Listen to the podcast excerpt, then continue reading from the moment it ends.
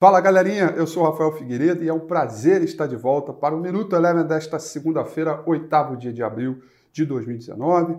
Um pregão muito fraco ao longo de todo o dia, com oscilações no terreno positivo e negativo. Tudo isso porque tivemos uma agenda não tão relevante assim, mais cedo saíram pedidos de fábrica nos Estados Unidos que vieram bem em linha, sem representar muito movimento. Mercado americano, o S&P 500 fechou em alta de 0,10%, mercado emergente praticamente estável, com um dólar muito fraco no, contra o real, ou seja, no Brasil e também no mundo. O dólar fechou em queda de 0,62, acompanhando todo esse fluxo. Por aqui, o índice Bovespa fechou em alta de 0,27, com uma agenda fraca acompanhando o noticiário corporativo e também político. O mercado aguarda o texto da CCJ e também repercute toda a questão, a mudança do ministro da Educação, que aliás trouxe ganhos para as ações da Ânimo Educação, que foi o grande destaque hoje,